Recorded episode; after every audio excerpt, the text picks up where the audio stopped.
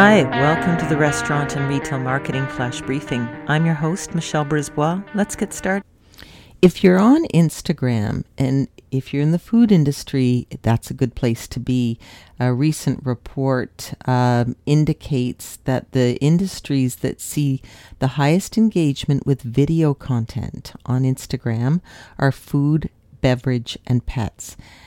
And it's worthwhile seeing if there are maybe some uh, influencers, and they're actually using the term creators instead of influencers because uh, the authors of this report I'm reading are suggesting that a creator actually works alongside you with your brand, whereas an influencer will just cut and paste what you send them and then delete it right away. So think Kim Kardashian as opposed to maybe that food uh, blogger that is local but has huge engagement and, and connection to their audience it's worthwhile looking at Instagram as you look forward to maybe drafting a new marketing campaign.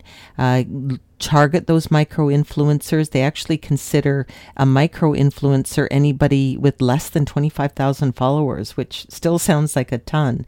Uh, but they have, a, as I said, an easier, a more, a closer relationship with their audience.